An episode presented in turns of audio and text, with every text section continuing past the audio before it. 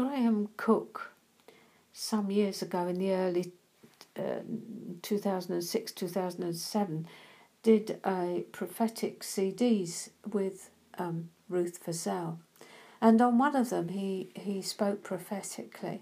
And in the middle of the prophetic word, he said, All things needful I will pour out on your life. And that has stayed like an arrow in my heart. And so I know that every circumstance and situation that I come up against and come across personally is part of the all things needful that He will pour out on my life at this time and for His purposes. Some in the body of Christ are going through some horrendous needfuls right now. But what this message is about is why it is needful.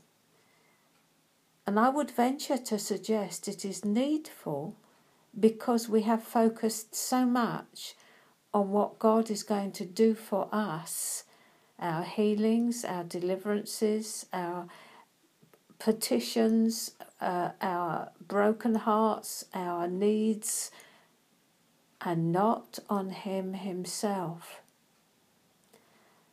When I look at the tail end of the book of Revelation, it says that the Spirit and the bride say, Come.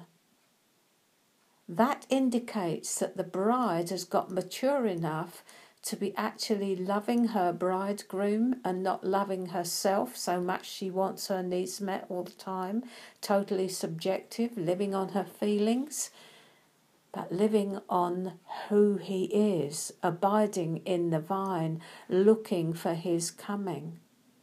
And because she has got to that point, through the difficulty and the tribulation and the trouble she's had to go through, the Holy Spirit can join His voice to hers in saying, Come.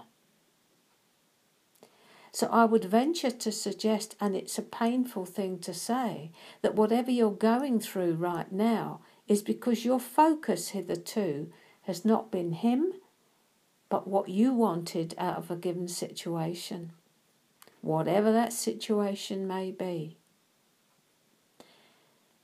Don't shoot the messenger.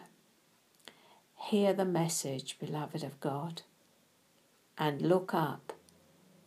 Begin to make Him what you want more than anything else.